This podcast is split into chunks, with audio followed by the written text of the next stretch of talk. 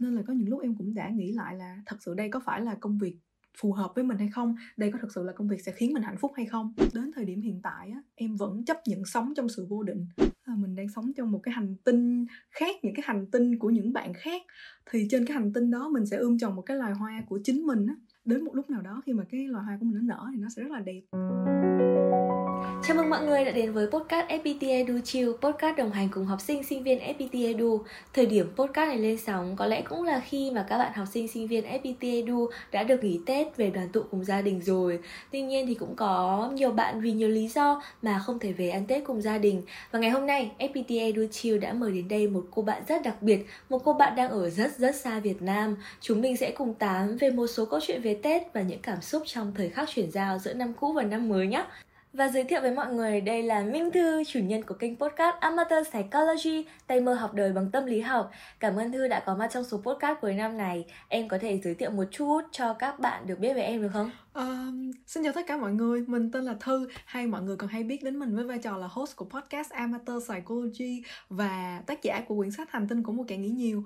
Mình hiện đang làm việc với vai trò là thực tập sinh tư vấn tâm lý tại Anh. với những bạn mà có sở thích nghe podcast thì chắc hẳn là Amateur Psychology sẽ không phải là một cái tên quá xa lạ đâu. Và Thư cũng là một cô bạn Gen Z này từng học chuyên ngành tâm lý và đang làm việc trong lĩnh vực này nữa. Nên là chị cảm thấy rất vui vì trong thời điểm cận Tết này chị và Thư có thể ngồi cùng nhau để nói về tâm lý của người trẻ trong giai đoạn chuyển giao giữa năm cũ và năm mới. Thì chúng ta sẽ bắt đầu tập hôm nay thôi. Thư đã học ở bên Anh ờ, được bao nhiêu năm rồi nhỉ? À, năm nay là bắt đầu năm thứ sáu của em. Ồ, oh, 6 năm thì có bao giờ em ăn Tết ở ở ở ở bên Anh không? À, dạ, có một lần là ăn Tết ở bên Anh thôi à. Cái không khí Tết ở Anh với cả không khí Tết ở Việt Nam ấy nó nó khác nhau như thế nào? Khi mà em đón Tết ở Việt Nam á thì lúc nào em cũng có bên cạnh gia đình hết. Còn ở bên Anh á có những năm em không đón Tết nữa, em không đón Tết nữa luôn. Tại vì cái Tết chính đó là Tết Tây với lại uh, Noel rồi á nên là đôi khi có những Tết âm em không không đón nữa luôn. Em chỉ gọi điện về cho bố mẹ thôi thế thời điểm này với em nó cũng sẽ diễn ra bình thường à? Đối với em đối với em là bình thường. Có lẽ nó sẽ có một cái gì đó buồn hơi mang mát tại vì mình không có được ở cạnh gia đình trong khi mình nhìn thấy những bạn bè đồng trang lứa úp ảnh chụp hình với gia đình thì nó sẽ có áp lực đồng trang lứa. đúng rồi đúng rồi. Nhưng mà buồn rồi cũng qua nó là buồn mang mát thôi không sao bình thường khi mà kết thúc một năm ấy chị hay có thói quen là ngồi xong rồi nhìn lại là năm qua đã có sự kiện gì xảy ra với mình mình đã làm được gì ấy. Thì không biết thư có thói quen đó không?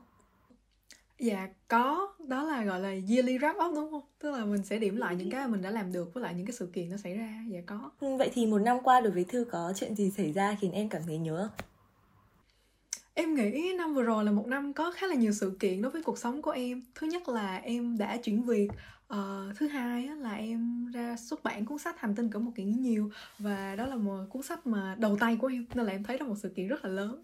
Thì nhìn lại em thấy rất là vui vì hai cái sự kiện này. Công việc mới của em có liên quan đến lĩnh vực tâm lý không?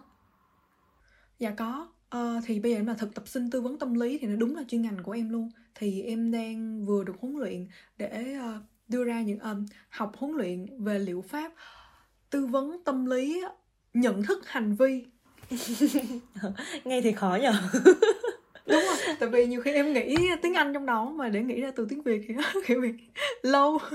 Ừ. chị thì có khá là nhiều cách để wrap up một năm. Bình thường thì sẽ có kiểu là mình vừa nói về những cái cột mốc trong công việc cũng như là cuộc sống ấy. Ngoài ra thì chị cũng hay sẽ nghĩ thêm là trong năm qua có những cái trải nghiệm gì để khiến mình trưởng thành hơn. Bởi vì biết được cái sự trưởng thành của mình cũng là một cái sự hạnh phúc ấy. Không biết là năm vừa qua có cái trải nghiệm nào mà khiến thư cảm thấy là nhờ cái trải nghiệm đấy mà mình trưởng thành hơn rất nhiều không? Thì em nghĩ cái hành trình mà nó khiến em trưởng thành nhiều nhất á, đó là khi em làm công việc chăm sóc sức khỏe cho người lớn tuổi. Thì khi mà em học đại học thì em đã bắt đầu làm công việc này rồi và em đã đến nhà của các bệnh nhân lớn tuổi mà đang trên giường bệnh chờ để mất á thì em đã đến chăm sóc sức khỏe cho họ. Thì trong công việc chăm sóc sức khỏe đó em hỗ trợ họ ăn uống hỗ trợ họ đi vệ sinh. Và sau đó thì em cũng chuyển việc tiếp tục làm công việc chăm sóc sức khỏe này nhưng mà lại ở bệnh viện. Thì những người già này á, là những người già bị mất trí và họ không có khả năng tự ăn uống cũng không có khả năng tự đi toilet và cũng không có nhận thức về việc mình cần phải đi toilet. Um, thì đó là một công việc mà em nghĩ nó đã đưa ra cho em nó đã phơi bày trước mặt em một cái một cái nhân sinh quan mới. Đó là khi mà em nhìn thấy cuộc sống của mọi người khi về già nó sẽ khác rất là nhiều. Đôi khi cả cái tính tự chủ của bản thân mình nó cũng không nằm trong tay mình nữa và mình phải cần sự hỗ trợ từ người khác. Thì khi mà em nhìn được những điều đó, em đã nhận thấy là mình phải sử dụng tuổi trẻ một cách thật là hiệu quả. Nên là mình phải sống một cách đẹp nhất, đem lại những cái giá trị tốt nhất và nó thúc đẩy em rất là nhiều và nó thay đổi cách nhìn của em về cuộc sống cũng rất là nhiều nữa. Thì em nghĩ đó là một cục mốc rất là lớn, khiến em trưởng thành hơn rất là nhiều. Với lại một cái nữa đó là năm vừa rồi thì em đã có về Việt Nam sau 2 năm không về Việt Nam để ở với gia đình uh, trong vòng 10 ngày thôi à. Nhưng mà em nghĩ đó cũng khiến em cảm thấy là một dấu mốc trưởng thành bởi vì đây là chuyến đi đầu tiên mà em thực sự um, có thể tự tài trợ cho bản thân để về thăm gia đình. Ừ, bình thường thì mình nhìn lại bản thân thì ok rồi nhá. Nhưng mà có một cái chị thấy rất là hay xảy ra ấy. Mình nhìn lại bản thân mình rồi xong rồi mình sẽ lấy bản thân mình để đi so sánh với những người khác nữa. Thì không biết là thư có bao giờ tự so sánh bản thân mình với người khác? Không. Dạ có chứ mà em nghĩ ai cũng vậy ai cũng sẽ có thói quen so sánh bản thân mình với người khác bởi vì cái tính chất so sánh nó có một cái gì đó nó giống như nằm trong bản chất của con người mình tại vì mình là động vật xã hội nên là khi mà mình so sánh mình với người khác thì mình mới biết cách để mà sinh tồn trong xã hội loài người kiểu như vậy nên là dạ có. Ừ, cái điểm tốt của việc so sánh với người khác là để mình sẽ có những cái cột mốc ấy để mình bám vào mình sẽ nhìn vào để mình có thể phát triển tốt lên. Tuy nhiên thì chị thấy à, phần có một cái phần rất là đông số các bạn so sánh với người khác xong rồi sẽ cảm thấy mình bị tự ti vì nhìn thấy sự thành công của mọi người mà mà mình không có thành công như thế. Thì đấy có phải được coi là áp lực đồng trang lứa không thư? À, em nghĩ dạ có. Cái đó được gọi là áp lực đồng trang lứa khi mà mình so sánh mình với người khác rồi cảm thấy mình không giỏi bằng thì mình bị áp lực. Bản thân em có bao giờ bị áp lực đồng trang lứa không dạ có thì so sánh so sánh khi mà tại vì mình không bao giờ là người giỏi nhất mà cũng không bao giờ là người đẹp nhất không phải là người tuyệt vời nhất. Nên là tất nhiên là có những lúc mình so sánh với những người mà mình cảm thấy là giỏi hơn mình tuyệt vời hơn mình thì mình cũng áp lực. Chị nghe qua thư xong rồi chị thư nghe nghe podcast của thư xong rồi thư nói chuyện xong rồi chị nghĩ về thư ấy. Chị luôn nghĩ thư là một cô bé rất là tự tin ấy. Thì không biết có điều gì khiến thư cảm thấy mình có một chút um, tự ti để mà dùng cái đó so sánh với người khác? Em nghĩ là em không hẳn là một người tự tin đâu nhưng mà em là một người um, khá là thoải mái với bản thân mình. Tức là mình là ai với lại mình nhìn như thế nào với lại uh, mình làm những gì trong cuộc sống của mình thì em khá là thoải mái với chuyện đó. Um, nhưng mà thoải mái không có nghĩa là mình đã là người tốt nhất em nghĩ như vậy. Em nghĩ cái cái việc mà mình so sánh mình với người khác nó không đến từ việc tự tin hay là tự ti á. Um, nên là những cái mà em so sánh mình với người khác không hẳn là bởi vì em tự ti về bản thân em mà chỉ là em chưa tốt bằng cái của người đó thôi Ừ. Chị nghĩ là một trong những lý do mà khiến cho các bạn cảm thấy bị áp lực đồng trang lứa nó đến từ cái sự uh, hoang mang khi mình chưa biết mình là ai. Dạ đúng rồi, em nghĩ á, khi mà mình còn trẻ, nhất là khi mà mình không có những cái va chạm nhiều á, thì mình dễ cảm thấy là không biết mình là ai. Thì em nghĩ cái chuyện mà mình đem mình so sánh mình với người khác nó cũng xuất phát từ đó bởi vì mình chưa có tìm thấy được mục đích việc mình làm em với cả tâm lý học đã gắn bó với nhau như thế nào? Um, đối với em á, thì cái hành trình đi học tâm lý học của em nó là một cái gì đó rất là cá nhân bởi vì nó được thúc đẩy bởi động lực là cả bố mẹ của em đều có những trải nghiệm về khó khăn trong tâm lý và đã phải từng sử dụng thuốc thuốc ngủ và cả thuốc uh, chống trầm cảm nữa và trong thời điểm đó thì bố mẹ của em đã không có cái access tức là không có nhận được cái nguồn cung cấp hả? Từ cái việc uh, tư vấn tâm lý bởi vì ở Việt Nam của mình chưa cái việc mà tư vấn tâm lý nó chưa có được phổ biến và chưa có phát triển mạnh mẽ. Nên là ngay từ năm những năm lớp 7, lớp 8 khi mà nhìn thấy bố mẹ phải trải qua những cái giai đoạn rất là khó khăn trong tâm lý á, thì em đã được thôi thúc rất là mạnh mẽ là em sẽ học ngành tâm lý để có thể trở thành người tư vấn tâm lý rồi thì định hướng của em nó đã được hình thành rất là sớm. Uh, chặng đường của thư từ lúc uh, quyết định học tâm lý cho đến bây giờ đã là một uh, bạn làm việc trong lĩnh vực tâm lý rồi. Chị nghĩ là cũng khá là uh, khá là lên xuống phết nhở? Nhưng em vẫn kiên định ấy tại vì chị thấy em còn uh, đi chăm sóc sức khỏe cho cho người người cao tuổi nữa. Thì chắc là uh, rất là cần rất nhiều sự nỗ lực và cố gắng phải không? Em em nghĩ là làm gì cũng cần rất là nhiều sự nỗ lực và cố gắng. Nhưng mà khi mà mình đã biết được mục tiêu của mình rồi thì mình sẽ làm tất cả mọi thứ để hướng đến cái định hướng đó. Ừ. thì có bao giờ em nao lòng thì em thấy công việc khó mà em cảm thấy mình muốn bỏ cuộc tại đây. Dạ có chứ. Lúc nào cũng vậy hết ngay cả thời điểm hiện tại thì em cũng muốn thú thật với mọi người và muốn chân thật với mọi người. Đó là có những ngày em cảm thấy rất là kiệt quệ sau những cái buổi tư vấn tâm lý, rất là gây cấn, rất là nhiều sự kiện xảy ra trong đời của bệnh nhân và nó đôi khi nó còn hút cạn năng lượng của em nữa. Nên là có những lúc em cũng đã nghĩ lại là thật sự đây có phải là công việc phù hợp với mình hay không? Đây có thật sự là công việc sẽ khiến mình hạnh phúc hay không? Nhưng mà đến thời điểm hiện tại á, em vẫn chấp nhận sống trong sự vô định và chấp nhận cứ tiếp tục cống hiến đi, cứ tiếp tục tạo những cái giá trị đẹp đi. Bởi vì ngay bản thân việc mà mình tư vấn tâm lý cho người khác, mình cũng đem lại đem lại một cái giá trị gì đó cho họ mà. Nên là em vẫn thúc đẩy bản thân cứ làm đến khi nào mà em thực sự đưa ra một quyết định, thì đến lúc đó mình sẽ tính tiếp. Thì em mong là câu chuyện của em sẽ khiến những bạn mà đang trong giai đoạn vô định biết rằng không phải chỉ mình các bạn, ngay cả người biết rằng họ có những định hướng muốn làm trong tương lai, thì ở thời điểm một thời điểm nào đó trong cuộc sống họ cũng có um, second guess tức là đoán định xem là mình đã làm đúng hay sai rồi nghĩ đi nghĩ lại. Đó là một điều rất là bình thường trong tuổi trẻ của chúng ta mà. Nó sẽ giúp mình trưởng thành hơn rất là nhiều. Mình cứ đi và khám phá dần dần ha. Đúng rồi khám phá. Chị dùng một từ dùng đúng từ. Em muốn nghĩ đến rồi không có nghĩ ra. Thế làm thế nào để mọi người uh, đón tết một cách uh, hạnh phúc hơn mà bớt cái sự áp lực đồng trang lứa đi. Em nghĩ giải pháp tốt nhất để mà uh, giảm cái áp lực đồng trang lứa đó là giảm cái tiếp xúc của mình với cuộc sống của người khác và tập trung vào cái cuộc sống của mình nhiều hơn. Tức là hãy dành nhiều thời gian để nói chuyện với bản thân để ờ, uh, self reflect tức là để nhìn lại một cái năm cũ những điều gì mình làm chưa tốt những điều gì mình làm đã tốt và từ những cái điều mình tự rút ra đó mình sẽ làm gì cho năm tiếp theo thì khi mà mình tập trung vào chính bản thân mình mãi mê với chính bản thân mình thì mình sẽ không có nhiều thời gian để mà uh, tập trung vào cuộc sống của người khác quá. Nhưng mà ngay cả khi mình có thể nhìn thấy cuộc sống của người khác á, thì em nghĩ cái điều mà có thể xoa dịu cái cảm giác áp lực đồng chân lứa đó là hãy tự nói với bản thân á, là mỗi chúng ta đang sống theo một cái đồng hồ vũ trụ rất là khác nhau. À, mình đang sống trong một cái hành tinh khác những cái hành tinh của những bạn khác. Thì trên cái hành tinh đó mình sẽ ươm trồng một cái loài hoa của chính mình á thì đến khi mà cái loài hoa của mình nó nở rộ lên, nó có thể nó không cùng thời gian với những bạn khác, có thể nó muộn hơn một tí hoặc là nó sớm một tí, tùy vào mình. Nhưng mà đến một lúc nào đó khi mà cái loài hoa của mình nó nở thì nó sẽ rất là đẹp. Nên là mình đừng có vì nhìn thấy loài hoa của người người ta đang nở mà mình áp lực lên loài hoa của mình. thời điểm nở hoa của mỗi người sẽ khác nhau đúng không? Thế nên là ừ. chị nghĩ là um, việc không so sánh ngừng việc so sánh mình với người khác sẽ khiến cho mình um, biết um, trân trọng những gì mình đang có và và yêu cuộc sống này hơn ấy. Um, bản thân chị thì khi mà chị có chị chị giải pháp của chị nông dân lắm. Khi mà chị cảm thấy chị bị áp lực đường trang lứa ấy chị sẽ chậm lại chị sẽ ngồi chị thở một chút xong rồi chị sẽ nghĩ là thế thì mình có điểm mạnh gì ờ thì chị sẽ vin vào nó để chị tự tin hơn một tí. Sau khi chị làm thế chị cảm thấy rất là thoải mái.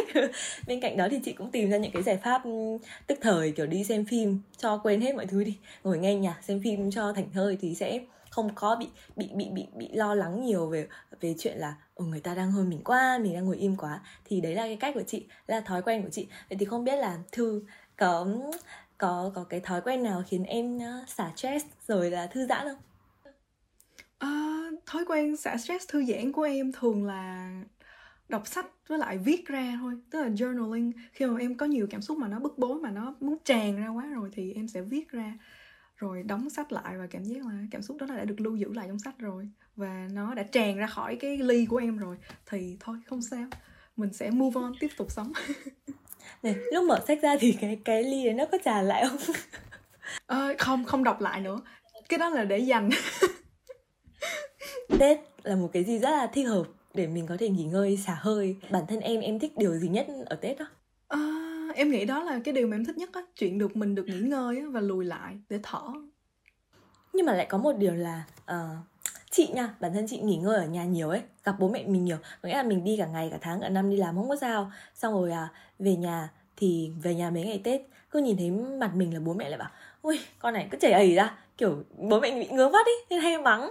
Chị có đem câu chuyện này đến kể với cả mọi người uh, với các bạn và các bạn học sinh sinh viên mà chị được tiếp xúc. Thì tụi nó cũng thế tụi nó cũng bảo là cái tần suất mà ừ, gặp mặt nhau gặp mặt bố mẹ ở nhà nhiều hơn thì sẽ dễ bị mắng hơn. Nhiều đứa còn tâm sự là um, chúng nó có sự mất kết nối với bố mẹ hay mâu thuẫn cãi vã và dường như là bố mẹ không có hiểu được con cái và con cái cũng không có hiểu được bố mẹ. Thì không biết đây có phải là một cái trạng thái tâm lý bình thường của các bạn trẻ khi đến cái giai đoạn trưởng thành không?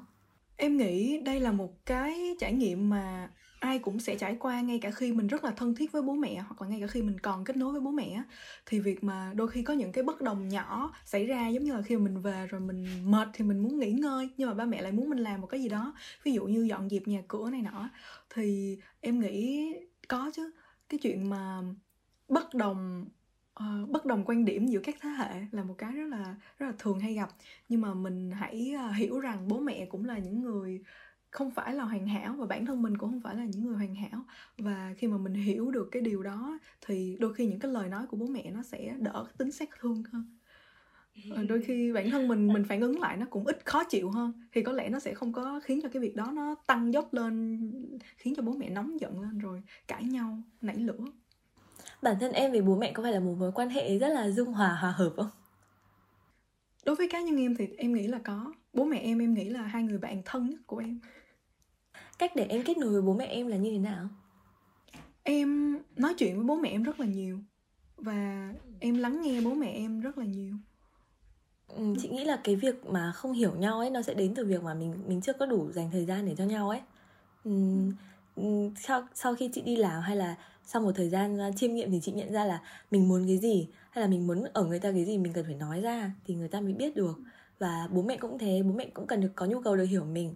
Và mình cũng thế, mình cũng có nhu cầu được bố mẹ nên là, hiểu được bố mẹ. Thế nên là tốt nhất là bố mẹ và con cái nên ngồi xuống để trò chuyện cùng nhau, phải không? Tự nhiên chị nhận ra một điều là sự xung đột thế hệ không chỉ nó không chỉ diễn ra ở trong gia đình ấy mà nó còn diễn ra ở ngoài xã hội nữa đặc biệt là tết.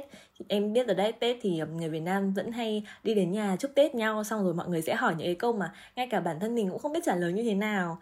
Um, bao giờ có người yêu? Xong rồi kiểu um, thế tiếp theo định làm ở công ty như nào? Hoặc là bạn các bạn cấp 3 thì ờ, thế con định thi trường gì? Đấy đôi khi là các bạn trẻ sẽ hơi bị sợ những câu hỏi đấy vì mình cũng không biết trả lời như thế nào ấy. Nó sẽ hơi um, áp lực một chút. Thì theo em nha nguyên nhân mà các bạn trẻ bị bị sợ phải bị sợ phải trả lời những câu hỏi như thế nó đến từ đâu? Em nghĩ nó đến thứ nhất á, là từ việc mình cảm thấy mình với lại cái đối tác mà hỏi cái câu hỏi đó chưa có đủ sự thân thiết để mà mình có thể nói những cái chuyện riêng tư của mình hoặc là nói những cái chuyện mà mình không có mấy tự tin về cái chuyện đó để mà nói ra. Đó là cái thứ nhất đó là về độ thân mật. Cái thứ hai nữa, em nghĩ đó là, giống như mình cảm thấy có một cái khoảng cách thế hệ mình cảm thấy bây giờ mà mình có nói ra thì người ta cũng không có hiểu thì mình có nên nói hay không. Với lại, đó cũng là cái chuyện nhạy cảm nữa, đúng không? Nên là đó, em nghĩ đó là hai lý do. Làm sao để người trẻ đỡ bị sợ? Khi phải nghe, khi phải trả lời những câu hỏi này nhỉ em nghĩ đối với bản thân em á thì cái tips mà em sẽ dành ra đó là trả lời càng chung chung càng tốt. Đừng có trả lời chi tiết quá. Rồi um, nếu mà được á, thì nên tránh những cái cuộc hội thoại đó luôn. Hoặc là mình có thể là người đặt câu hỏi cho người lớn đặt những câu hỏi mà mà mình muốn nói về những cái đề tài mình muốn nói rồi nếu mà lỡ mà mình bị đưa vào một cái tình huống mà khó quá rồi mình lỡ nói một cái gì đó mà khiến mình cảm thấy xấu hổ hoặc là ngượng ngùng á thì xong cái chuyện đó rồi cũng đừng có quay đi quay lại cái câu hỏi đó trong đầu rồi tự làm bực bản thân mình nhiều quá. Mà hãy cứ nghĩ là thôi chuyện hôm nay nó sẽ là lịch sử thôi mình sẽ quên cái chuyện này thôi không sao đâu đừng có giữ trong lòng lâu quá. Này em có phải là người dễ bắt chuyện với những người lớn hơn tuổi mình không? Kiểu như là bắt chuyện ừ cô gì chú bác sẽ rất thoải mái khi nói chuyện với em à, em cũng không biết nữa em nghĩ là không đâu. Em giỏi trả lời câu hỏi hơn. Ví dụ như mà người lớn hỏi thì em sẽ dễ tìm câu trả lời hơn. Rồi à, tùy vào nữa tại vì có nhiều người mình không có thân thiết lắm thì mình cũng hơi khó đặt câu hỏi. Ừ, trở lại với uh, trải nghiệm của chị một tí thì với những cái câu hỏi mà người lớn hỏi mà chị không biết trả lời ấy, thường thì chị sẽ chia thành uh, ba chị sẽ phân ra ba thể loại câu hỏi. Câu hỏi đầu tiên là hỏi cho vui. Hỏi người ta hỏi cho vui thì mình trả lời cho vui. À, cháu bao giờ dắt người yêu về nhà đây à, chú hỏi uh, người yêu nào ạ? Cháu có 10 người yêu để cho tính toán đấy kiểu mình sẽ trả lời cho vui như thế cũng tiêu táo ngày tết mà buồn cười thì ok. Câu hỏi thứ hai là những người mà quan tâm và muốn biết đến cái thông tin mà uh, cần chị trả lời thì chị sẽ xem thái độ và chị sẽ trả lời một cách nghiêm túc. Ví dụ như hỏi chuyện uh, thích học ngành gì chẳng hạn thì chị cũng hoàn toàn có thể chia sẻ nếu như là chị sẵn sàng về cái việc đấy. Và cái cái phân loại thứ ba và cái loại mà chị cảm thấy khó nhất là người ta người ta hỏi để biết thông tin của mình và để khen con của người ta ấy. Kiểu như là đấy năm nay học sinh gì? Con nhà cô học sinh giỏi thì mấy cái thứ như thế đấy. Thế cháu học sinh gì? Đấy kiểu thế thì chị sẽ tìm cách để uh, trốn tránh. Thì đấy là phương pháp của chị và mọi người. Chị nghĩ là mọi người có thể tham khảo để uh, đón một cái tết dễ thở hơn.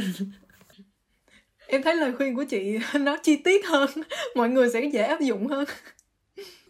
Ok um, thực ra thì um, chuyện người lớn hỏi với cả chuyện uh, trẻ con sợ trả lời thì nó bắt nguồn từ việc là người lớn vẫn muốn quan tâm đến trẻ con ấy vẫn muốn quan tâm về các bạn người lớn hỏi bởi vì họ họ có cái sự kỳ vọng vào vào các bạn nữa là ở thế các con ờ, năm sau định làm gì? Thì bản thân người lớn đã kỳ bản, bản thân người lớn đã kỳ vọng vào mình và những cái câu hỏi đấy rồi thì mình cũng sẽ có một chút chút gì đó kỳ vọng vào năm sau của mình ấy. Thì không biết là thư có bao giờ đặt mục tiêu cho năm mới từ những ngày à, cuối cùng của năm cũ hay là đầu năm năm mới mình sẽ kiểu đặt mục tiêu dài hơi cho cả một năm á? Thì em có bao giờ làm thế không? Dạ, dạ có em có đặt mục tiêu um, không những là mỗi năm mà mỗi tháng em lại review cái mục tiêu đó. Tức là em sẽ ờ, bắt đầu đặt mục tiêu từ đầu năm mới, xong rồi cứ mỗi tháng thì em sẽ bắt đầu nhìn lại coi đã đạt được cái mục tiêu đó chưa. Thì em nghĩ đó là một cái điều rất là hữu ích để mà làm, để mà mình ờ, đo lường cái sự phát triển của bản thân á. Với lại khi mà mình có một cái mục tiêu á thì mình sẽ dễ dàng hướng cái định hướng của mình hơn ừ, có mục tiêu rồi thì mình sẽ có định hướng và mình sẽ ừ. tìm ra cách để làm đúng không?